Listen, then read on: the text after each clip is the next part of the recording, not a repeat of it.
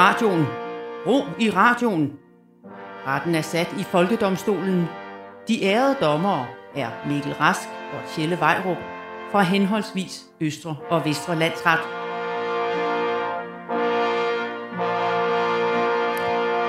Vær hilset, ære dommer Rask. Vær hilset, ærede dommer Vejrup. Og vær hilset lyttere, der er tunet ind til dette helt særlige jubilæumsafsnit af Folkedomstolen på Radio 4. Vi er nemlig nået til afsnit 50. Wow, 50? What? Okay, boomer, lol. Jeg skal lige påpege, 50 og jeg er ikke boomer. Det er Generation X. Det var dem, der fik de første reality-programmer på MTV, hvis, øh, hvis det siger dig noget. Ew. Så siger jeg simpelthen, at vores, Generationsmæssigt. vores program er simpelthen Vanilla Ice. Ice Ice Baby. Altså, det er faktisk et okay oplæg til en sag, vi skal have senere om øh, hvide menneskers alt for store glæde for bandemiljø og ghetto. Okay. Ja, ja. Det skal nok blive whack. Vent lidt. Jeg skal lige høre, er whack, er det godt eller skidt? Øh, lad mig sige, det, jeg tror, du gør dig selv en bjørnetjeneste ved at snakke sådan. Jamen, det gør mig jo ikke klogere, for helvede. Det gør mig overhovedet. Velkommen til Folkedomstolen. Folkedomstolen præsenterer sag nummer 1. Jeg kan mærke, at jeg kommer til at bære den af over det der. Men, øh, Dommer Rask, har du den første sag med? Ja, øh, det skal jeg nok øh, komme med. Der er jo en bandekrig i gang lige nu. Øh, det skal vi ikke forklare. Nej. Og øh, især fordi en af skudepisoderne skete lige ved mit lokale pizzeria. Det er rigtigt. Lige ved siden af. Øh, på en frisørsalon. Øh, som om jeg ikke er bange nok for hjertekarsygdommen, når jeg, når jeg køber no, nummer 8 med ekstra pepperoni. Nu skal jeg også være nervøs for at blive skudt. Ja, okay. Altså, så du anklager simpelthen øh, bandekrigen? Nej, det, det gør det almindelige retssystem jo. Okay. Eller det, det burde de i hvert fald gøre. Det er deres job. Ja. Øh, lige nu ligner det mest sådan Benny Hill-film, hvor politiet løber komisk efter forbryderne og vifter med en kost og siger, I uvårende unge, kan I så stoppe? Og du ved, ja. så snart de løber ind af en dør, så løber forbryderne ud af en anden. Ja, ja ned, længere ned ad gangen. Okay. Ja. Nå, hvad, hvad anklager du så? Faktisk lidt, øh, der har noget med det her eksempel, jeg lige gav at gøre. Jeg er faktisk træt af, at banderne bliver romantiseret. Nå, ja, i det fiktion. du nævnte. Ja, altså, jeg, jeg hader det der med, at de får alt den forkerte slags medieopmærksomhed. Både rocker og bander, det er blevet mainstream, og man ved bare, de elsker det. Mm. De elsker det, fordi det gør bare, det gør sjovt nok, at de virker mere farlige, end de er. De virker som om, der er flere af dem, end der er. Og det normaliserer dem for unge, mm. så det ikke virker så farligt. Altså, hvis man, hvis man skulle følge medierne, så er 90% af alle unge i Storkøbenhavn jo bandemedlemmer. Og resten er queer. Ja, præcis. Men er du sikker på, at det er så forkert? Altså, Jamen, det, altså, det er seriøst alle steder, det der. Altså, bander, det er jo godt, det er jo godt historiestof. Det er det. Altså, der kommer lige nu en, øh, en ny West Side Story-filmatisering. Hvad er det, den handler om? Det er en musical, som handler om bandekrig. Portrætteret som om, de synger og danser det. G officer crop G, we're really upset. Altså, sådan lyder det ikke i Nordvest lige nu. Det siger jeg bare. okay, jamen så forsvarer jeg. Ja, og bare fordi jeg gerne vil se den her West Side Story gen, genindspilning. Vil du ikke hellere se mig opføre den? Efter det, jeg eksempel der. gerne. Øh, øh, altså mit første anklagepunkt, det er imod, og det kan godt være, at jeg deler mig selv lidt nu, men, øh, men det er øh, det er rapmusikken. Mm, det er simpelthen det er rapmusik. Øh, altså det, alle de sange, der kommer med Branko og alle de andre der, altså jeg kender ikke deres navn. Jeg kender ikke deres navn. Jeg ved, der er en eller anden, der, der den hedder noget med Beaumarchais, Mm. mm. lavet af mellemfingermusik. Den handler decideret om noget af det, der er sket i mm. den her bandekrig. Altså det, en af lyrikkerne i den sang er, at, at øh, vedkommende kører på Å Boulevarden med Mm. sin gøb. Ja. Det, der blev skudt en på Å Boulevarden. Gider ikke lade være med at lave en til en det, der bliver, det, der bliver lavet i en bandekrig Ja. som sang. Altså, og sangen kom først, så det er muligt, at det er der, de har fået ideen. At det, Mm. mm. det er så stupidt jo, fordi de, de vil gerne fremstå som sådan nogle hardcore, succesfulde kriminelle, lidt ex-gangster, men alligevel ikke. Altså, de har åbenbart ikke fattet, at de skal være med at tilstå forbrydelser på vers. Okay, min første forsvar af, øh, hippity hoppity øh, musik er, det er så dejligt autentisk. Altså, det er endelig nogle mennesker, der kan Gud, finde var ud... det vidt sagt. Jamen, ja, jamen lige præcis. Men prøv at jeg tænker over det her. Du, du siger, at de, at de afslører deres egne forbrydelser. Ja, det gør Jeg de. siger- de jeg sætter dem på rim, Ja, og jeg siger... så det er end- nemmere at huske dem. Ja, lige præcis. Og jeg siger endelig nogle mennesker, der kan finde ud af at journalisere deres forbrydelser tænk, hvis Mette Frederiksen var rapper. Så ville vi slet ikke have brug for den mink-kommission. Hun havde, hun, havde stået, hun havde stået med en pels lavet af aflivet mink, og blæret sig med at waste de her mink på et mixtape. Altså, det, det, det er jo det. Det, er jo det, det, ville jo, det ville jo blive hyldet. Ligesom, ja. ligesom Helle Thorning blev hyldet for at være med i en Tessa-video. Altså, hvide mennesker elsker det, når nogen er nogle rigtige gadedrenge eller gadetøser, Ja. og kan, kan komme med deres unikke erfaringer fra at have, at have solgt noget hash i en boligblok. Ej, hvor spændende. Lad os da høre noget mere om det.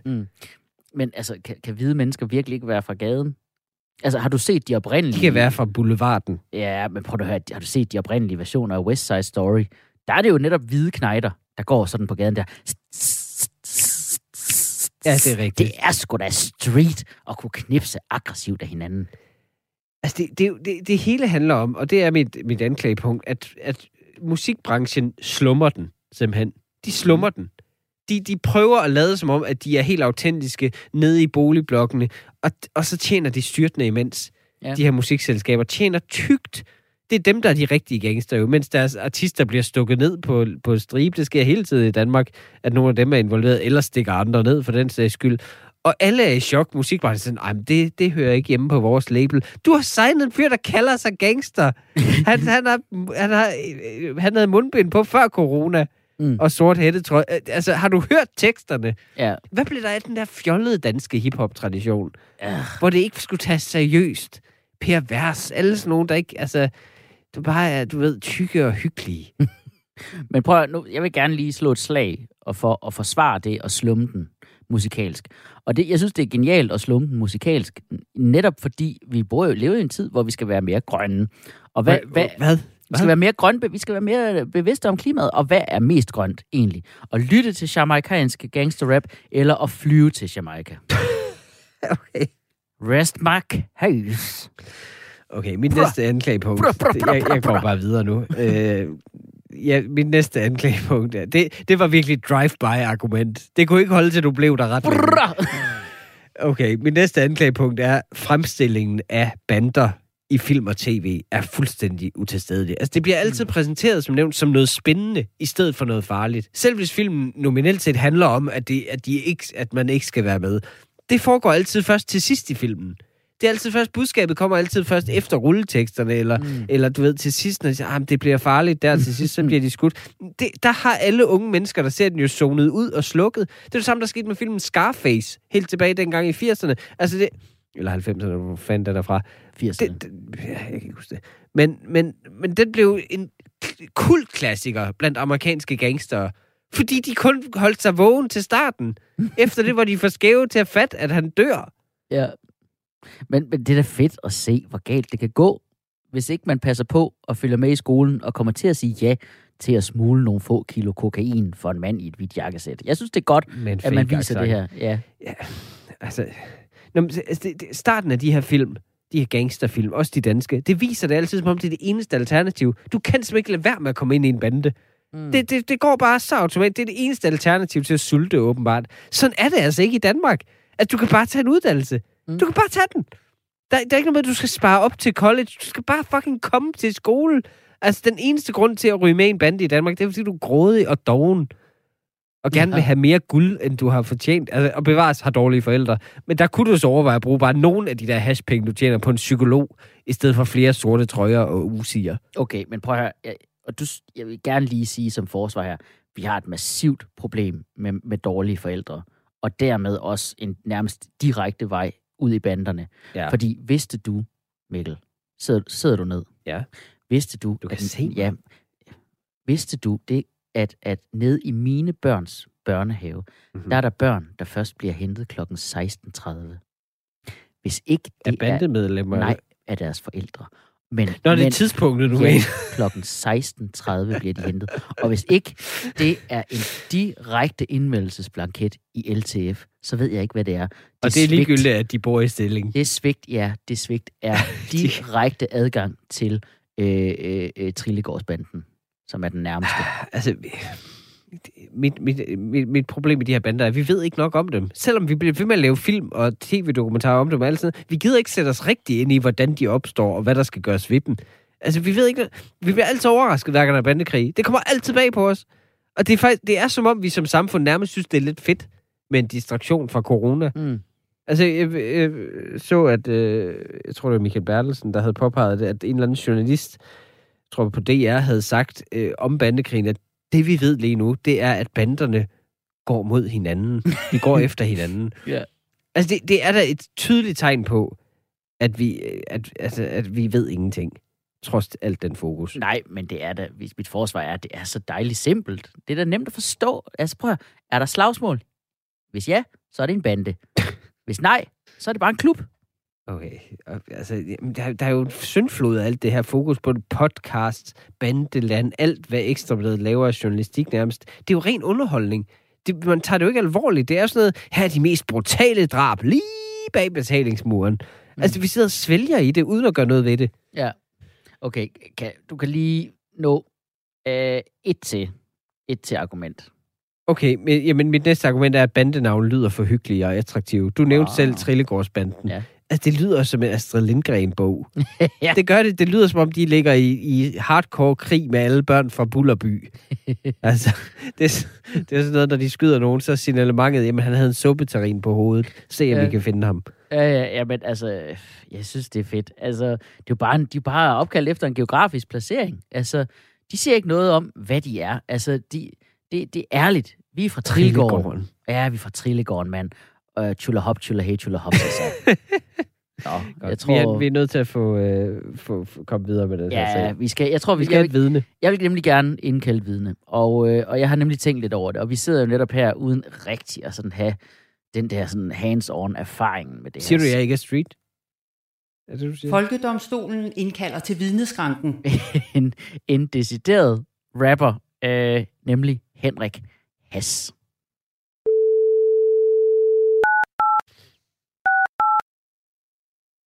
Han hedder jo, altså han hedder Hass.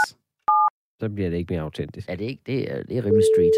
Var det heldigt, han blev rapper Ja, med det navn? og ikke revisor.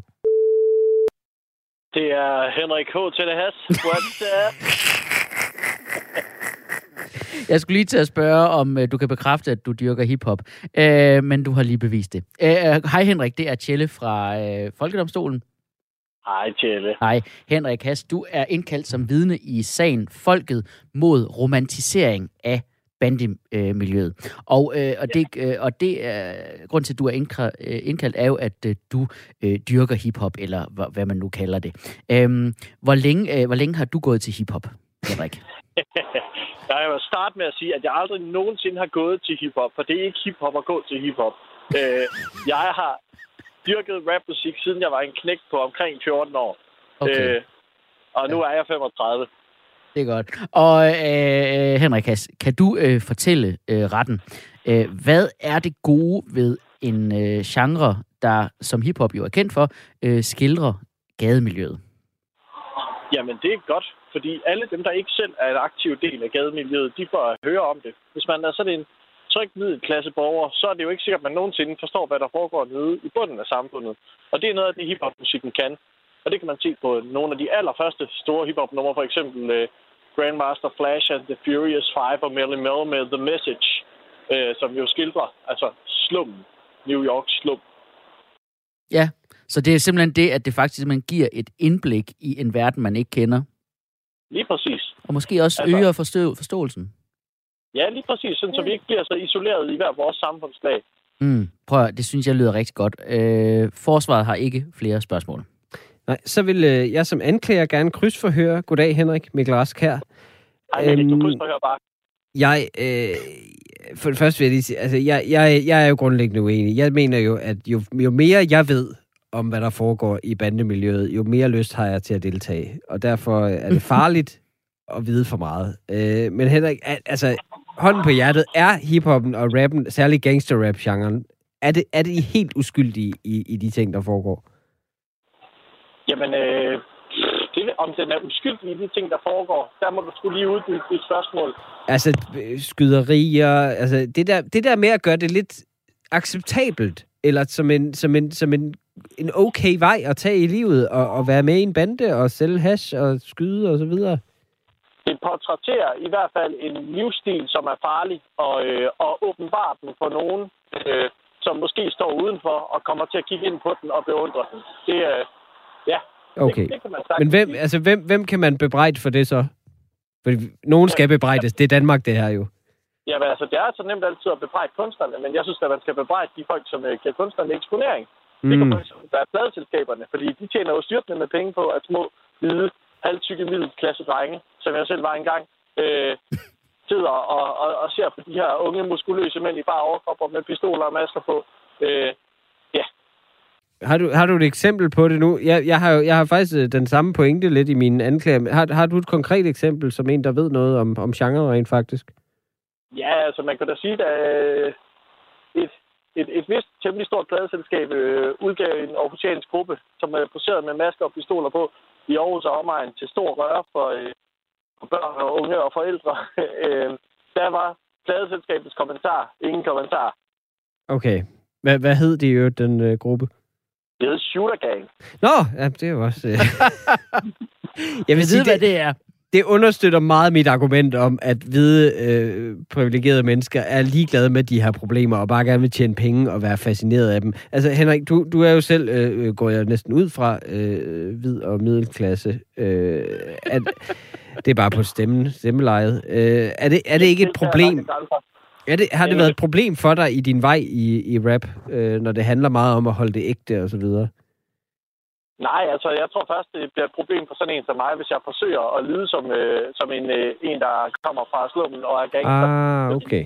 Det, det er jeg ikke, og det vil jeg aldrig kunne pull off. Men øh, hiphop, det handler jo om realness, og hvis du prøver at fake din realness, altså lige så snart du falder på halen af nogen poster der i det, jamen, så mister du alt, alt din credit, alt din street cred, hvis du overhovedet havde nogen til at begynde med, og ellers så går du i minus. Det er nok, det er nok, øh, det er nok der, jeg lander. Tusind tak, Henrik. Tak for din eksperteudsagn. Ja. Øh, mange tak til vidne. Tak til dig, Henrik Hass. Velbekomme. Og vi ved jo, at street credden, den finder man henne i øh, indgangen på Burger King. Ja. Men har, du- altså, er, du virkelig, er der virkelig intet positivt, du lige kan sige om, om hvad kan man, altså, romantiseringen af banderne, som du kalder det? Altså, jeg kan faktisk godt lide musikken i West Side Story. Hånd Ja. på hjertet. Øh, som du også lige kunne høre. Jeg sang den med meget favor. Øh, og så, så er bandekrigen jo det eneste lige nu, der holder boligpriserne i mit område lidt nede. Ja. Øh, så det er jo, kan man sige, positivt. Men på den anden side, jeg er boligejer allerede, så det er faktisk træls for mig. Ah, du tror ikke, et Godt for alle Et andre. par skudhuller vil kunne øh, øge sådan... Øh, øh, Patinaen på mit hus. patinaen på dit hus. Nej, ikke rigtigt. Altså, jeg tror, jeg tror, at banderne gør, hvad de vil, uanset hvordan de bliver fremstillet. Altså, og det er vel egentlig definitionen på en bande, ikke? Ja, ja, det gider, men jeg gider bare ikke høre musik om det. Jeg synes, det, er, det provokerer mig bare grundlæggende. Altså fint, hvis de skyder hinanden, hvis de så bare kunne skyde hinanden kun. Men behøver vi at give det et soundtrack, der vinder P3-guld? Det synes jeg ikke. Jamen, okay, måske ikke, men altså, rap, rap, rap skal jo være autentisk, altså, på en eller anden måde, ikke? Hvis det skulle være autentisk rap, som genrens rødder det siger, så skulle ingen danskere jo lave det. Heller ikke dem med mellemøstlig baggrund. Mm. De er Mm. altså ikke sorte. Altså, det, det er jo ikke som om Branko er fra Bronx. Hans rigtige navn er Benjamin, og han er fra. Filippinerne. Ah, okay. Jamen, har du en dom så? Ja. 10 kendes for ret. danske rappere må fremover kun bruge ord fra før 1960 i deres tekster, såsom halløjsa, skarnsknægt og lad os give ham en ordentlig røffel. Må de så heller ikke sige jo? Nej, I må sige jo da. Jo da. Jo, jo. Jo, der er mange gode. Folkedomstolen præsenterer sag nummer 2. Ja, du lytter til Folkedomstolen på Radio 4, hvor jeg, Tjelle Vejrup, og min meddommer Mikkel Rask fælder dom over aktuelle ting fra din hverdag, så du ved, hvad du skal mene om alt en gang for alle. Og øh, dommer Rask, du har en sag mere med. Ja, der kommer nu gratis tandpleje til unge mellem 18 og 21. Ja, men det er jo skønt. Prøv at se, det er jo skønt. Altså, personligt, jeg havde jo et hul, som jeg gik rundt med i mine tænder i 13 år, hvor jeg ikke gik til tandlæge. Okay. Øh, jamen, jeg, jeg, jeg, jeg gik ikke til tandlæge i hele mine 20'er, og, og det var simpelthen, fordi jeg var bange for, at det var så dyrt. Øhm, så, Ja, præcis. Ja, det, jeg, jeg, jeg skulle nok øh, fået det ordnet før, hvis det var gratis. Præcis, det er jo problemet. Det er noget, staten giver til unge nu. Og vi to er ikke unge mere. Ah, Så derfor er jeg selvfølgelig resten af misundelig over. Naturligvis, det er klart. De er jo ikke dig. Nej, det er det. Og hvorfor skal de så opleve noget positivt, eller få en fordel, når de ikke er mig? Det er et spørgsmål, ingen i tidens løb har kunne forklare mig. Hvorfor folk skal det. Okay, men du har jo penge til tandlæge nu, Mikkel. Ja, ja, men jeg, faktisk er jeg imod hele projektet tandlæger. Jeg gider det simpelthen Nå. ikke mere. Det er et kæmpe skam. Det føler jeg. Det, Okay. burde, det, burde, det burde for det første være gratis for alle eller for ingen. Mm. Jeg gider ikke det der. Altså, jeg, jeg stiller mig som anklager i sagen Folket mod tandlæger. Okay. Hvis det skal være på den måde. Du ved godt, det her det er første skridt mod, at det bliver gratis for alle, ikke? Ja, det tror jeg, det først bliver, når jeg har tabt alle mine tænder. Ja. Og så bliver jeg ekstra rasende, Okay. hvis Jeg, det så bliver gratis. jeg forsvarer. Jeg, jeg har fået en krone på, og, øh, og det er ordnet, og jeg er glad. Jamen, seriøst, hvis, hvis, hvis det kommer til at blive lovligt, når jeg er 70, jeg, jeg kommer til, det kommer til at være det, der slår mig ihjel. Den, det, det bitterhed kommer til at dræbe mig. Og mit første anklagepunkt er selvfølgelig det, alle ved, det er dyrt. Altså, man er jo bange for at tage afsted til tandlægen. Ikke af tandlægeskræk, men bare af skræk for regningen bagefter. Mhm. Altså, det- gør jo- og det gør jo bare endnu værre, så bliver dine tænder jo bare endnu værre. Mm. Og, og, de, og de er altid, det er altid enten, enten skal man ikke betale noget, eller skal betale alt. Det er, det, enten så er det, at dine tænder er perfekte, der er slet ikke noget, jeg lige renset dem lidt, 200 kroner. Eller også, du skal nok lige tage lån i huset. Mm. Den her bliver grum. Prøv mit forsvar er med over for det her, ja, du siger, nævner det der ikke, men jeg synes, det er dejligt, at man altid går derfra enten med et kæmpe nederlag eller en kæmpe sejr. Altså, jeg kan godt lide, at det, at, at det er sort-hvidt. Så kan det godt være, at frisøren er billigere end tandlægen, men du går, altså, du går aldrig fra tandlægen og tænker, det er helt perfekt. Eller, det er en katastrofe. Det er altid bare sådan lidt, meh, meh, Okay, det bliver pænt om en, et par uger. Meh. Altså, jeg har haft mange ubehagelige oplevelser med det. Altså, jeg, jeg skulle til tandlæge for noget tid siden, fordi jeg skulle have fjernet en masse penge fra min konto. øh, de, de, var- sad, de sad sådan og generet, ikke? Ja. Øhm, nej, jeg havde knækket en tand øh, med min egen tunge. Øh, Med din tunge, ja, jeg har simpelthen lige siddet og leget med tanden, sådan, uden noget mad i munden. Så, bare, så røg der lige et stykke af. hvor stærk er din tunge? Jamen, det tænkte jeg også. Jeg tænkte sådan, har jeg en super tunge, men det, Jeg jeg, har- altså, jeg tror, har min kone tænkt, havde, min kone havde sagt for- det, hvis det var. Nå, altså, jeg sad netop og tænkte, hun er, jeg synes altid tænkt, hun var for pæn til dig. Nå, hvad siger du så? Nå, jeg tager så til en, øh, en, øh, en, en ny tandlæge, øh, som man jo bare kan. Øh, man har jo ikke sin egen, det er bare tilfældigt. Og så, mm. så har han en flot klinik, og det Ja. provokerer mig simpelthen så meget, fordi nu ved jeg jo bare, at det bliver dyrt. Jeg ved det bare. Altså, han har det der skilt i venteværelset, gratis kaffe. Men Nej, det er mig, der giver kaffe. Mm. Det er mig, det er min. Altså, jeg, jeg vil elske sådan en discount-tandlæge, der bare var sådan, jamen, jeg har ikke nogen klinik, vi mødes bare bag hovedbanegården. så sparer vi. Ja. Men altså, skal, Det, det var simpelthen så frygteligt. Mit forsvar er, vil du hellere have en grim tandklinik? Det der, når man, jamen, fordi, hvad er det, man gør hos tandlægen? Man ligger og glor op i loftet. Altså, men det, det, det er jo røvkedeligt at være til tandlæge, og uanset hvor længe du skal ligge der, der sker ikke en skid. Jeg fik lavet en krone. Jeg var, jeg var dybt bedøvet, ikke? Altså, jeg kunne ikke mærke en skid, så det var bare en time, hvor jeg bare skulle ligge og glo op i luften, imens de blastede Rasmus Sebak øh, playlist på Spotify. Det, prøv, der var jeg eddermame taknemmelig for, at de havde en flot stuk. Hvis ikke de havde haft den stuk, så havde jeg, altså, så var jeg død af, af kedsomhed. Okay, men altså, øh, jeg, jeg synes kun, det, det tilføjer til mine argumenter om, at det er traumatiserende at være hos tandlægen. Jeg fik jo øh, som opfølging på den, øh, den knækkede tand der, så fik jeg at vide, at jeg skar tænder om natten. Mm. Så mine tænder ødelægger simpelthen sig selv. Øh, og så øh, fik jeg udleveret en bideskinne, eller udleveret, nu siger jeg udleveret, den kostede 3.000 kroner. For, for en bideskinne, som ligner, det ligner meget en tandbeskytter, man kan købe nede i, øh, nede i Sportsmaster for Mm. 200. Men nej, det, den er helt, helt speciel, som Ja. jeg skal sove med hver dag. Ja. Super romantisk. Ja. Tager den i. Godnat, skat. Det er super, super dejligt. Ja, men prøv at høre. Du, du har lige fået tvillinger. Du skal ikke have flere børn. Du har brug for det her. Du har brug for en Det er slags prævention. det her kyskhedsbælte til din mund. Hold min uregerlige tunge i skak. Jo, hold den for Øhm. satan, før du kommer til at lave trillinger. Okay, mit næste anklagepunkt er, at tandlæger har jo dårlig service. Altså, det, det er altid en katastrofe, når man er... Og de, det der med, at de skal punke en over sms. Åh, oh, det, det er så længe siden, du har været her nu. Det er et år siden, du har været her. Jeg har ikke lavet en aftale. Mm. De siger det bare, når man går sådan, "Øh, så ses vi om et år, ikke? Og så sætter de det bare i kalenderen. Jeg har fået en sms fire gange fra min tandlæge. Altså, som, om- som om det er, fordi jeg har glemt det. Mm. Jeg elsker, at de lader som om i det der spil, at, at nej, det, det, det, det må være derfor. Det Mm. kan ikke være, fordi han er nær i. Ja, okay, jeg, jeg ved ikke med sms'erne, men jeg vil gerne forsvare deres service. Man bliver lagt ned på en dejlig briks. Den kan køre op og ned. Det er afslappning, det er underholdning i et. Det, det er alt, du skal bruge for wellness. Præcis. Det er, det er at ligge ned. Det, så kan jeg bilde mig selv ind, at jeg har råd til en hestens øh, hæve-sænkeseng. Det, ja, mit anklagepunkt er bare, at de giver en dårlig samvittighed hver eneste gang. Det er ikke, altså, det er, de, du er ansat af mig. Jeg betaler. Du skal ikke give mig dårlig samvittighed. Og vi ved alle sammen, hvorfor. Har du brugt tandtråd? Nej, det har jeg ikke. Det har en halv promille af befolkningen. Du skal ikke spørge, som om det forventes. Du ved det godt. Det er bare fordi tandlægen vil se mit skamfulde ansigt, mens jeg ligger helt sårbar på den der briks med sådan en afhøringslampe i hovedet. Ah, men det er fordi, du misforstår bekymringen med, øh, altså ægte bekymring med udskamning. Det er ikke ægte bekymring. De, de er da glade. De godter sig derinde, når jeg ikke bruger tandtråd. De, Åh, det bliver lige 5.000 ekstra til os. Men prøv at høre, jeg forstår godt, at de vil presse dig til det. Fordi hvis ikke de presser dig til at bruge tandtråd, så kommer du derind med råden mad i tænderne, og det skal de lugte til. det, vil jeg, det synes jeg er et godt forsvar. Jamen, jeg, det, det, Og så er der Det- gratis apropos- kaffe, mand, altså. altså, apropos det, ja, apropos det gratis kaffe, der, hvem er det, der drikker det? Der tager, hvem har så meget røvhulsattitude, at de drikker, lige bunder en stor slur kaffe, før de går ind og skal undersøges hos en tandlæge med åben mund? Hvor ulækkert tror du, det er for tandlægen? Altså, det er ligesom at gå til rektalundersøgelser, så lige på vejen ind tage noget indisk takeaway og skide i bukserne.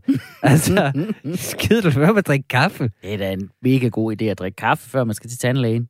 Øh, så bliver man hyper, man ligger ikke og falder hen, man mærker ikke smerterne lige så meget. Og, Jo, men der er netop til stede. Nå, Hver smerte herregud. registreres. Men meget værdifuldt også, du har en undskyldning for at have brune tænder og dårlig ånden. Altså, du kan være sådan lidt, ej, de var helt hvide, og ånden, øh, ånden var frisk for en time siden. Altså, og tand, plus tandlægen ikke bliver hængende i ens mund øh, længere end højst nødvendigt. Ja, selvfølgelig. Okay, Okay, du kan lige nå et, jeg tror måske et par argumenter mere kan vi nå. okay men altså, så vil jeg bare komme med nogle hurtige punkter, øh, hvor tandlæger åbenbart har stoppet hele deres udvikling som fag. Mm. Hvornår kommer trådløs tandtråd? Vi venter og venter. Mm. øh, røntgenbilledet, det, det er super skræmmende for mig som patient, at han skal ud af lokalet imens. Det har de ikke opdateret. At Han, lige flygter. han skal ud, han flygter ud. Han vil ikke være i rum med den maskine, der skal plukke mig lige i ansigtet. Mm. Det synes jeg ikke er særlig trygt. Og det er stadig er metalredskaber, de skraber tandsten af med. Jeg tror slet ikke, tandsten findes. De står bare og griner inde bag den der maske der. Det er mm. derfor, de har den på. Ja.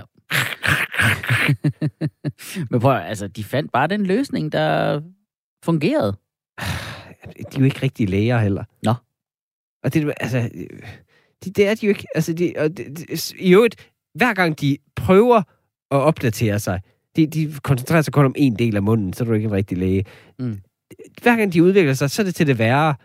De fleste tandlæger er stoppet med at give lattergas. Jeg har aldrig fået lattergas. I virkeligheden er det det, jeg er sur over. Mm. Altså, giv mig dog en lovlig ros. Ja. Den ene gang om året som belønning for, at jeg er så dygtig en dreng til at gabe op. Men prøv, Har du prøvet lattergas? Ej, det er da ikke noget, man, jeg, man griner ikke Jeg er af det. så misundelig. Det, er, det er jo bare noget, de kalder det. Hvad mener du med, at de ikke er rigtige læger? Det er de ikke. Altså, hvor- hvordan er de sluppet afsted med både, hvad de eneste, der får brugerbetaling, og de skal kun tage sig af så lille en del af kroppen. Alt andet kan andre læger tage sig af, men tænder, nej, det er helt specielt.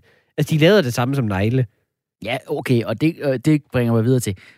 Jeg vil sgu da heller ikke have en manikyre hos min praktiserende læge. Det kunne han da Apropos negle. sagtens. Nej, de har ikke stil nok. Det er derfor, tandlæger får penge. Det er fordi, at de har stil. De skal give mig det smil, der skaffer mig millionerne, ikke? Nå, okay. Okay. prøv. Ja, Skal skal, vi- vi votere, eller Ja. hvad? Har du, har du nogensinde haft et hul? Helt ærligt.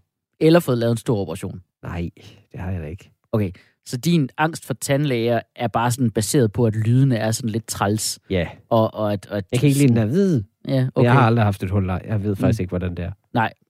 Du vil, have, du vil ikke have, at folk går rundt med rådne tænder. Så hvad er dit alternativ egentlig til tandlæger? For jeg er glad for, at du spørger. Jeg har en dom. 10 kendes for ret. Tandlæger forbydes, men faktisk af hensyn til folks tænder, for så bliver det mere spændende at gå til tandlægen. Okay. Det vil få flere til at gå til tandlægen, fordi uh, nu må vi ikke, så er vi nødt til at gøre det. Og det vil faktisk også sænke prisen, hvis du ser på erfaringen fra hashmarkedet. Så skyder tandlægerne hinanden, hvis de er for dyre. Mhm. Og de vil gøre det hurtigere, fordi det skal foregå i en gyde. Okay, jeg er nødt til at stoppe dig. Vi kan ikke opfordre folk til at bryde loven i radioen. Det er sådan noget, altså, det er sådan noget, de, de frække bullerbasser gør over på loud. Øh, 24 Lige. Ja, det hedder, ja, okay. Ja. Okay, ny dom så. Fint. 10 kendes for ret. Så er det lige meget. Skoletandplejen pålægges at hive alle tænder ud på børnene på én gang som femårige, og give alle børn gebis. Ja. Så er det overstået, så kan man skifte ud, i- når munden bliver større, og så kan man få en industrirensning af dem en gang hver andet år. Bare stik hovedet ind i en bilvask med åben mund. Færdig arbejde. Okay. Du lytter stadig til Folkedomstolen på Radio 4. Vi gør os til dommer over sager og trends, der fylder i netop dit liv. Og vi skal arbejde meget, meget hurtigt, som alle domstole skal, øh, Ja. bortset, fra, bortset fra min kommission. Det var os. øh, og øh, her, De kommer, holder, jo, de holder jo frokostpause på en time, har jeg hørt. Præcis. her kommer en række lynhurtige domme. Yes. Folkedomstolen præsenterer lynjustits. Sexisme indrømmer Michael Dyrby tilkendes erstatning fra hele samfundet for den svige og smerte, det må have givet ham at hive en undskyldning, undskyldning så direkte ud af røven, som han gjorde i programmet Genstart forleden. Af for søren. Ja, det har gjort ondt. Åh, oh, det har gjort næsten. Michael Dyrby pålægges dog samtidig en frist på 10 dage til at fortælle alle detaljer om sine krænkelser en gang for alle. Det er simpelthen for spændende Ja. nu. Altså, har du, altså hvad, hvad er det, du har gjort? Har du spurgt en praktikant, skal vi lave den dyreby? Publikken kræver at vide det. Regeringens nye covid-restriktioner godkendes i øvrigt 100% herfra.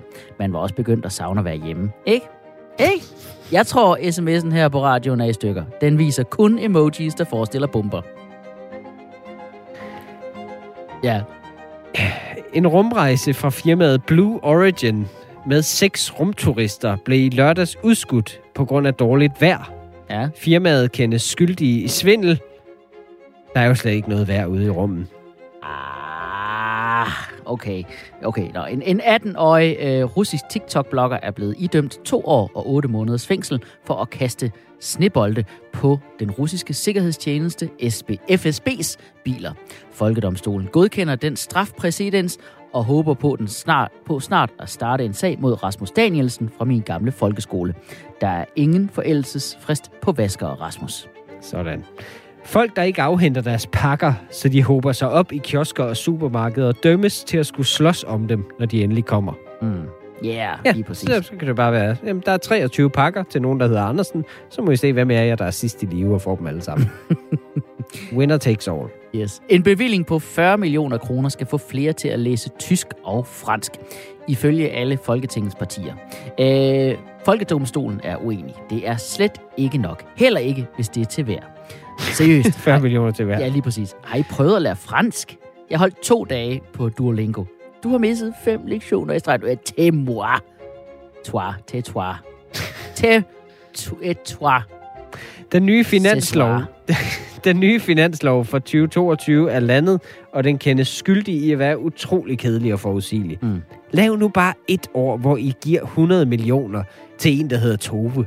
Bare fordi hun har en fed vibe. Præcis. Og apropos folk med fed vibe. René Diff, som oprindeligt blev kendt som manden bag et meget kortlivet mærke af tortilla chips, har aftalt med kunstneren Marco Evaristi, at han efter sin død skal balsameres, hvorefter livet skal udstilles i en Ferrari som kunstprojekt, hvorefter han så skal brændes, og æsken puttes i en nytårsraket, hans venner kan fyre af på Rådhuspladsen. Det har han seriøst sagt i det Yes. Radio 4-program. Folkedom, det lyder som en af de domme, vi kunne finde på. Folkedomstolens vurdering er, at janteloven godt kunne trænge til at komme lidt i spil igen. Bare måske en dag. Eller grundlovsdag, du ved, hvor vi alle sammen lige kom lidt ned på jorden, ligesom øh, René Diffs bombe. Øhm, efter vi har kørt René Diff over med en Opel Corsa, støbt hans lige plastik og lagt det på rådhuspladsen, så kan alle røre ved ham. Alle steder. Det er ligesom den der sang, Yes. Barbie Girl. Vi skal også videre. Ja, det skal vi da. Øh, til næste sag. Folkedomstolen præsenterer sag nummer 3. Ja, og du lytter til Folkedomstolen på Radio 4, programmet, hvor vi afslutter hinandens... Sætninger. Sætninger. Nej! Sand... Sandwiches. Jeg havde... Ah, Mikkel, prøv, jeg havde fucking planlagt, at vi skulle have noget hyggelig sniksnak her, du ved. Sådan noget lidt, åh, er det noget, de finder på, men ah, åh nej, så misforstår de hinanden med vilje. Men du har ikke øvet dig. Nej, det er rigtigt. Jeg kom for hurtigt ind med sætninger. Nej, du har ikke øvet dig. Det er jeg også ked af. Igen. Det er jeg ked af. Det er den der skak-app, ikke? Du har hentet skak-appen igen, ikke? Øh, Det er fordi, du spiller skak hele tiden på din telefon. Jeg er bare vild med skak. Altså, det er, det, det, og det, det er, fordi jeg er trendy. Det er så op i tiden. Hvad? Der er kommet en serie på Netflix, der er Queen's Gambit, var en stor succes. Øh, Jeg har lige læst øh, novellen, som hedder Skaknovelle af Stefan Zweig. Mm. Den udkommer også som film snart. Skak er det nye. Ej, prøv at høre. Jo, det er Stop. det. Skak er det. er ikke op i tiden. Prøv at høre. Jo. Skak, nej. Det er bare fordi Hollywood, som sædvanligt har set en enkelt succes i den der Queen's Gambit, som handler om en sindssyg kvinde med alkohol- og narkoproblemer og sindssyge og altså, mentale problemer, der spiller skak. Og så har de bare tænkt, "Øh, hvad er det folket vil have? Det er skak. Gud de, ej, skak er lort. Og øh, jeg vil gerne stille mig som anklager i sagen Folket mod skak. Jeg vil gerne stille mig op i en formation og forsvare skak. Med en Okay. vel, velgennemtænkt strategi, som jeg lige skal have fundet på. Ja, det er nederen. Okay, mit første anklage mod skak er, det er for kompliceret. Altså prøv, det er så kompliceret. Jeg, jeg kommer aldrig til at lære reglerne. Og, og det betyder bare, at, at folk, der så kan reglerne, de bliver sig endnu mere med det. Altså, jeg forstår ikke, hvorfor kan, hvorfor kan brækkerne ikke bare bevæge sig ens? Hvorfor skal de bevæge sig på så mange forskellige måder? Jeg elsker, at reglerne er den store stopklods, for et barn kan lære reglerne i skak. Det er strategierne, der er svære. Men det er, fordi skak spejler livet. Altså, det spejler livet. Der er alt i skak. Krig, død, uendelig repetition af tørre fakta. Det er sådan, livet er. Altså, hvis du, og hvis du lever livet som et skakspil, så lever du klogt. Du lever strategisk. Jeg ved godt, at de fleste som dig foretrækker at leve spillet Meyer, hvor du er fuld hele tiden, og det er hurtigt overstået. Men skaklivet, Altså, skak er jo faktisk simpelt. Det er simpelt. Du kan begynde at spille, bare du ved, hvordan de skal flytte sig, brækkerne. Det er jo meget nemmere at gå til end et spil Matador, der altid tager 40 timer, og der skal uddeles pengesedler, og alle bliver sure. Mm, ja, men jeg synes stadig, de gør det for svært. Og jeg synes, det, gør- det er sådan meget bevidst for svært, ikke? Det der med, hvorfor siger Hvad de ikke bare mener flytte du fra det der til Kom den der? ind i skakverdenen. Nej, på det der med, Det at de skal sige, øh, fra C2 til E4, min hjerne den slukker bare lige med det samme, ikke? Altså, hvad, hvad, e, e, C2 til 5, E4, hvad fanden, er du ved at finde ud af, hvor du er parkeret i lufthavnen, eller hvad? Jamen, det er jo faktisk det er jo en genial opfindelse, det der bræt der med de der noteringer. Det gør jo, at man kan faktisk spille over telefonen, Jill. Det ved jeg ikke, om du vidste. Man kan spille over brev, eller brevdue, Stop.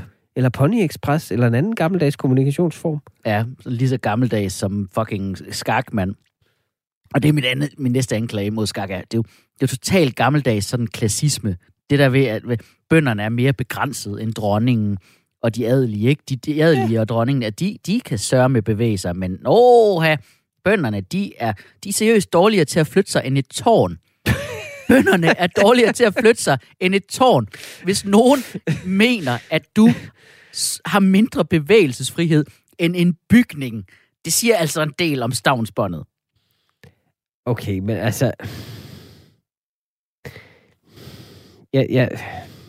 Jeg, det, det, det kan jeg simpelthen ikke forsvare. Det, det har du ret i. Det er rigtigt. Ja. Der har, du, der har du lavet en god åbning. Og det er jo det, der er i skak.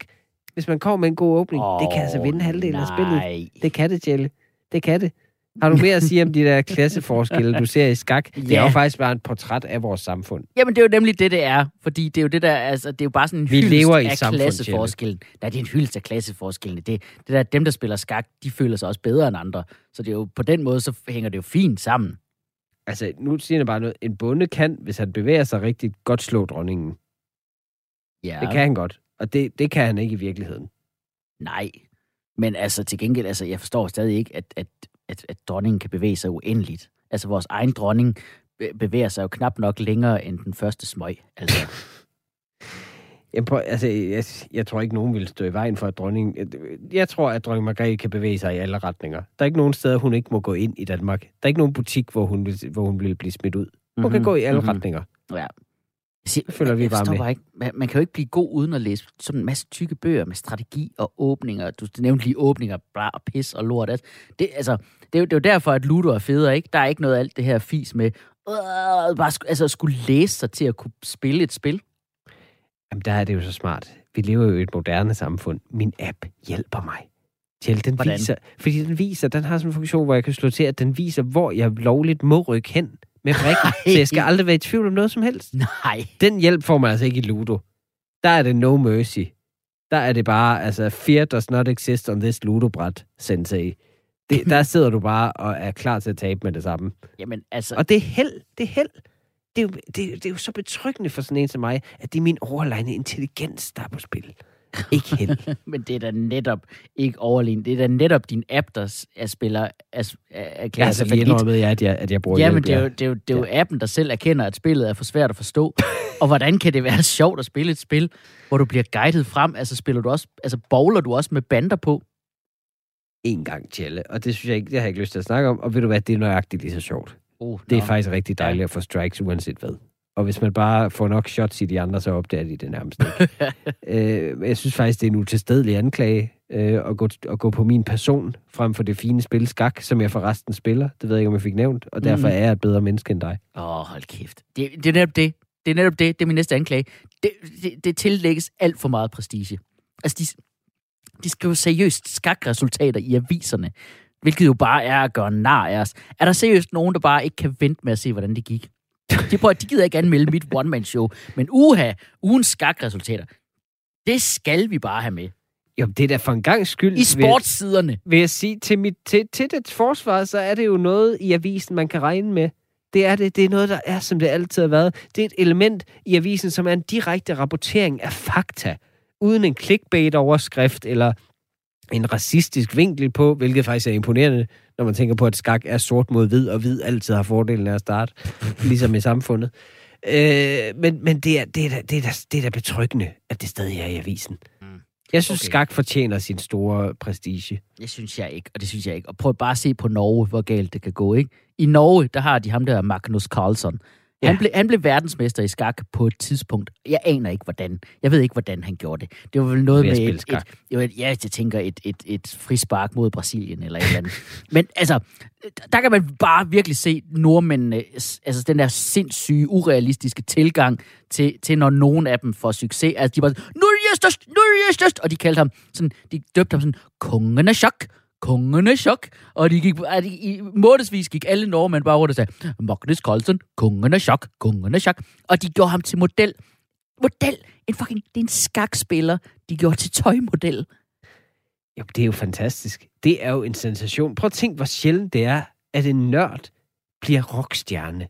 Det er sket så få gange. Selv, selv nørdede rockstjerner findes ikke rigtig længere. Altså, tænk, hvor meget bedre verden ville være, hvis det kun var folk som ham, der blev hyldet, i stedet for Elvira Pitsner og alle de der, vi har i Danmark. Mm. Det er vores store, store bedrift, vi har. Ja. Elvira Pitsner. Så vi skal simpelthen fremavle den der mærkelige fjes, han har. Ja, det Okay, okay, kunne da være næste- dejligt. Min næste anklage er. Nu, nu, nu Ham og du... Greta Thunberg ligner begge to nogen med en eller anden form for diagnose, og jeg tror ikke, det er tilfældigt. Stop. Det er Prøv altså nogle gode gener, de har i Norge. Nu skal vi altså lige snakke om noget andet, ikke? Greta Thunberg er jo et svensker. Mennesker, Er hun det? Ja. Oh. det der med, at mennesker, der spiller mod en computer, ikke? Det, det, det er mit, et af mine absolutte stærkeste argumenter mod skak. Mennesker, der spiller mod en computer, og det går vi åbenbart lige så meget op i, som at mennesker spiller mod hinanden. Er, er, vi, er, altså, er, vi, er vi sikre på, at det faktisk er fordi, at det er vildt, at Yuri uh, Gasparov kunne, kunne slå en computer, eller er det en, Kasparov, Kasparov, please. eller er det egentlig Vis ikke bare fordi, at for Kas-. Stop, hold din kæft. Altså, er det ikke... Er det, er det, det her det er jo bare et bevis på, at Kasparov ikke havde nogen venner, der gad at spille med ham. Det har faktisk ikke tænkt over, at det kunne være derfor. ja, og jeg er nødt til at spille mod den her computer, fordi den er den Det er et bedste. rekordforsøg, det er ikke ensomhed. Nej, men altså, hvis, hvis, du, hvis, hvis det er et anklagepunkt, så har du lige undermineret en stor del af computerspilindustrien. Og så er alle singleplayer-spil latterlige ifølge dig. Altså, GTA er åbenbart bare lort. Jamen, GTA Det er jo bare er det, da det, er jo bare det skakcomputer er. Det er bare er- singleplayer-skak. GTA er lort. Det er et spil, der handler om at dræbe prostituerede. Men okay, så slår øh, Kasparov, så slår han computeren på et tidspunkt, ikke? Ja. Så skal han så hyldes. Han satte han sat jo bare sværhedsgraden til begynder, ligesom du gør. Mens bordet. alle kiggede væk, så sagde han, og fordi han er russer, så sagde han, hov, er det vodka? Og alle var sådan, hvor, hvor, vodka, vodka, vodka, og så skruede han lige på knappen. Altså, øh, nu siger du, at han har sat sværhedsgrænse begynder. Øh, Det er ligesom mig. Ja, det er jo meget det samme, vi gør. Øh, Kasparov for mig. Øh, jeg, har, jeg, ja, jeg er på sværhedsgraden begynder lige nu på min app. Øh, jeg har trods alt stoltheden til ikke at vælge sværhedsgraden barn, øh, som også var der, og som jeg overvejede. Øh, selvom jeg, jeg har virkelig fået tæsk på den grad, der hedder nem. Den er jeg gået tilbage fra. Okay. Øh, så alt i alt, så vil jeg forsvare skak ved at sige, at øh, selv hvis man ikke kan lide det, så holder det mit ego i skak, fordi jeg er så dårlig til Åh, det. hold kæft. Jeg, have... sy- jeg synes, vi skal have et vidne på. Okay. Kasparov. Lad os ringe til ham. Selveste Kasparov. Nej, det, det, har vi, det har vi ikke lige skaffet. Okay. Folkedomstolen indkalder til vidneskranken. Vi skal have fat i en ægte skakspiller, som hedder Jesper Bø Bendiksen. Okay, ja ja. Det glæder jeg mig til. Det kan jo muligt blive super kikset.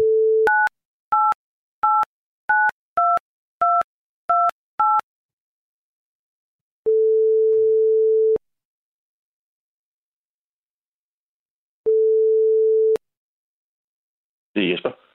Goddag Jesper, du taler med Mikkel Rask fra Folkedomstolen på Radio 4, hvor du er indkaldt som kronvidne i sagen øh, Folket mod Skak, som øh, bliver ført af anklager Tjelle Vejrup. Jeg hedder Mikkel Rask. Øh, hvad siger du til den åbning på en samtale, først og fremmest? Jamen, det lyder da meget interessant, synes jeg, sådan lige umiddelbart. Fedt. Det er jo vigtigt at åbne godt, det ved vi jo. Øh, Jeg er forsvarer, som sagt, og min strategi i den her afhøring bliver at lade dig fortælle om din erfaring med skak. Simpelthen skub dig foran mig og mine argumenter som en bonde, der kan ofres, når Tjelle lige om lidt kommer ind med sine spørgsmål. Du skal ikke gøre det, Jesper. Er, er du klar? Jeg er så klar. Jesper, hvad er din erfaring med skak? Jamen, mit skak-eventyr, det startede jo dengang, jeg gik på efterskole, hvor jeg fik tæsk af min efterskolelærer. I skak skal vi lige huske at sige. Øh, ja, selvfølgelig. Øh, de rigtige tæsk, det var i folkeskolen.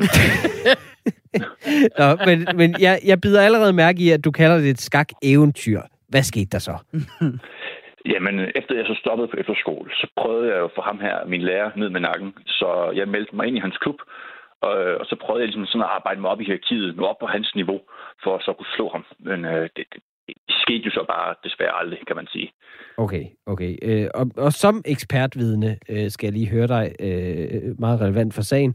Hvad er egentlig de tre bedste begyndertræk efter åbningen, hvor man ligesom har, man har placeret sine springere ude og et par bønder omkring midterfelterne. Hvad vil du sige øh, er, øh, er det bedste så?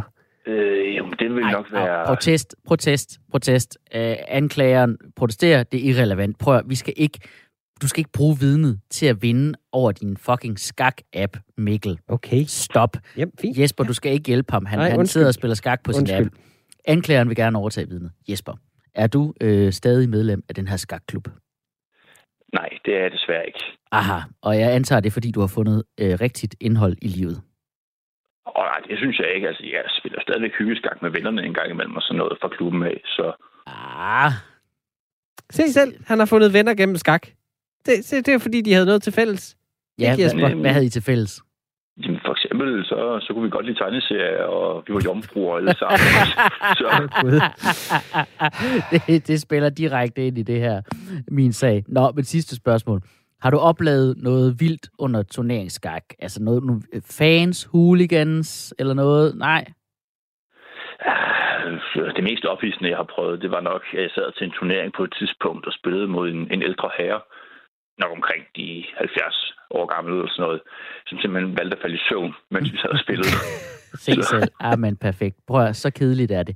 Vi vil også øh, skulle gentænke sporten, hvis en fodboldspiller blundede i, sub, i Bundesligaen. Skulle vi ikke? Altså, og altså, jeg, jeg vil så sige, jeg tror faktisk, at det her det var mest for ligesom at vise mig, at jeg ikke var en trussel. Han mindgamede mig lidt. Og Sådan, se. tror jeg. Se, det er det. Det er den cool verdensmandsattitude, som skak fremavler. Tusind tak, Jesper. Tak for dit vidneudsagn. okay, ja. Tak til vidnet. Hej, hej. Velbekomme, velbekomme. Hej, hej. Hej, hej.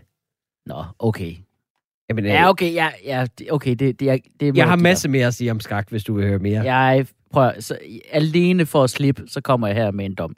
10 kendes for ret. Skak frikendes. For hvis det bliver forbudt, så vil brætspilsmiljøet blive forrådet, fordi de mest hardcore nørder ikke har noget at lave. Og før vi ved af det, så bliver nogen på en brætspilscafé skudt med, gam- med en backgammon-brik. Og det mag- jeg magter ikke, at det skal gøres badass. Sådan. Skal vi tage den sidste? Ja. Folkedomstolen præsenterer sag nummer 4. Nå, hey Mikkel. Ja. Hvad så, Stjæle? Hey Mikkel, har du øh, nogle stand-up jobs til julefrokoster i den her weekend? Nej, de er desværre aflyst, efter at regeringen kom med sine nye anbefalinger tirsdag den her uge. What? Er det rigtigt? Det havde jeg ikke regnet med, da jeg stillede det spørgsmål. Nå, ja, altså okay. Hvad med dig, Tjelle? Ja, nu skal du høre. Øh, jeg fik simpelthen også lige aflyst det show, jeg skulle lave. Og det skete jo selvfølgelig efter pressemødet i denne uge, hvor de lavede en øh, lov, der forbød julefrokoster. Eller nå, nej, vent. De forbød dem ikke. De lavede en anbefaling. En anbefaling. Hvis der er et ord, som er virkelig er, har vundet indpas i vores øh, ordforråd øh, her de sidste to år, så er det kraftedeme ikke Corona Times, det er anbefalinger. Og jeg kan fortælle dig, jeg er ikke halvt så træt af coronarestriktioner, som jeg efterhånden er af de her forbandede anbefalinger. Jeg synes, det er dejligt, de kommer med et par gode råd. Nogle tips. Jeg, jeg, jeg, jeg, hvis det så bare var Det gode er gratis råd. tips, behøver ikke følge dem, det er bare lige råd. til- Ja, åh, jeg er så træt af at få gode råd. Giv mig nu bare nogle ordre. Og her er min anklage. Prøv at, jeg anklager anbefalinger. Det kan du måske godt høre. Og mit første anklage er, de opfordrer til at aflyse alle julefrokoster. Men det er jo bare deres måde at røvrende alle os, der tjener vores løn på den slags. Fordi så kan de nemlig ikke kompensere os. For det er jo helt op til os selv. Det er jo ikke en lov, det er måske bare en Nej, anbefaling. det, jeg synes, det er dejligt, at vi har friheden til at vælge selv. Det er jo, nu kan man jo helt selv bestemme, om man vil drikke snaps med sine kollegaer, eller være et, altså, og så være et asocialt landsforræderisk røvhul, der, der er ude på at få os alle sammen slået ihjel af den kinesiske syge, eller man kan blive hjemme og være en god samfundsborger. Det er helt op til en selv. Øh, Fuldstændig er op til en selv. Ja, men min næste anklage er, det er jo nemlig det pres, de benytter sig af. Altså det der med at, at bruge det samme forsvar, efter minkene blev af, aflivet, ikke? Altså som i det, det var jo ikke en ordre, det var en anbefaling. Ja, men altså, det kan da aldrig blive deres ansvar, at tusindvis af politifolk og andre hver især forstod det sådan, at minkbranchen skulle lukkes uden lovhjemmel. Mm. Ja, Det var ikke og- deres skyld, det var bare en anbefaling. Åh, min næste, åh, min næste anbefaling, jeg gerne vil anklage alkoholanbefalingerne, ikke? Mhm. Du ved, nu, det har ikke lige noget at gøre med corona, men den der alkoholanbefaling, som der altid har været på, det der med maks Ja. antal genstande på en uge, Ja, ja, Åh, ja. oh, det er så nederen. Fordi det er jo uanset, om du så er en mand på 60 kilo og en kvinde på 200 kilo. Mænd må drikke 14 genstande om ugen, kvinder må drikke 7 max. Og der tager slet ikke, der tager ikke hensyn til andre aspekter i ens liv end dit køn. Der anbefales, at mænd kun drikker 14 genstande om ugen, medmindre han har et eller flere børn i trodsalderen, og så er det i så fald 14 om dagen. Se, det havde været en anbefaling. Jo, men altså, det er jo, det, der vil jeg sige til anbefalingers forsvar, som deres, deres forsvar, det koncept, at de har jo indset, at det kan justeres. Det er jo derfor, det er en anbefaling. Det er derfor, det ikke er en lov. I gamle dage, der var det jo et 21 genstande for mænd, og der, de var nødt til at slå fast på et tidspunkt, at det var en maks-anbefaling, fordi folk så det som en minimumskrav. Men, men der ligger værdien jo i at anbefale. Folk får bare plantet tanken, lige så stille. Og nu kan alle, nu efterhånden, efter nok gange at sige det, så kan alle, selv i den vildeste ros, kan jo huske, når jeg, jeg er på nummer 13, så er ugens ration vist ved at være brugt. Sikke en skam, det kun er mandag. Øh, okay, min næste anklage er mod skilte med passiv-aggressive henstillinger. Du ved, det der med, det der med at, øh, du ved, det der med, at vi, vi, vi henstiller til, at man ikke går på græsset. Jamen, prøv at høre, sig det nu bare som det er. Lad være. Altså, prøv at sætte et hegn op. Det, det, det, altså, det er en genvej hen til kiosken. Selvfølgelig går jeg derhen, når det bare er en henstilling. Men så lad være. Så, så, må, I, så må I fandme heller ikke være sure, mand. Altså, jeg foretrækker jo sådan et skilt, frem for at der står et menneske og siger det. For der, der kan man lige afgøre med sin egen samvittighed igen. Der kan man sige, jamen altså, øh, det vil jeg simpelthen ikke at respektere. Jeg skal skide for meget til at respektere det der nymalede bænkskilt. Jeg sætter mig. Øh, og? Hvad? og så bliver den endnu mere nymalet. Så hvis du skal skide, så sætter du dig på en bænk. Det er jo derfor, der er de der riller imellem. Nå. okay. Så man gør okay. Det, uden det bliver opdaget. Okay, Det har man de, ikke skrevet over nogle brændenælder. de, de næste, jeg vil anklage, nu, nu, vi er nødt til at komme videre, før vi bliver Ja. øh, smidt i fængsel. Det værste er de der skilte, der anbefaler en fart på vejen. Fordi man tror jo, at alle øh, vejskilte, Nå, jamen, det er noget med lov, ikke? fart. Men ja, ja, ja. anbefalet fart, ikke? Åh, åh, det, de, åh, det er så træls, ikke? De stinker bare sådan langt væk af, jamen, vi kan jo ikke rigtig beordre dig. Det, det har vi desværre ikke magten til. Ej, vi er desværre nødt til bare at anbefale dig, en- fordi du, ellers du kører jo i en dødsmaskine, men, men det er helt op til dig. Altså, vi Det synes jeg er sådan, samfundet burde noget. være. Det er sådan, hele samfundet burde være. Anbefalinger kun. Gratisnore, guidelines. Alle vejskilte burde være anbefalet hastighed. Det de bliver alligevel ikke respekteret. Man burde bare altid skrive på et skilt, hey, lad være med at køre for sindssygt. Du ved det jo godt selv, hvordan du skal køre. Det er jo, det er jo motorvej. Du skal også have det lidt sjovt. Det ved vi godt. Bare kør ordentligt. Meget stort skilt. De værste anbefalinger, det er serier, ikke? Altså, det, Men, men, det når, der når med, folk man, anbefaler ja, ja, serier. anbefaler serier, jeg har jo ikke tid. Nej, det er rigtigt. Så de men skulle- det, altså, det, det er den eneste måde, jeg får set nye ting på. Det er da, hvis folk tager mig i kraven og virkelig anbefaler mig noget. Og det er jo aldrig rigtig kun en anbefaling. Det er jo sådan en, der... at Det skal du lige have gjort, ikke?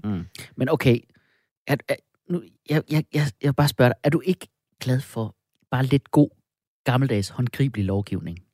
Jo, ved du hvad, i vores program, der skal du have lov til det. Kom med en dom, og gør den gerne hård. Lige præcis, den kommer her. 10 kendes for ret. Vi vælger ikke, ikke at, at, at lovgive om. Og vi vælger ikke om lovgive om noget.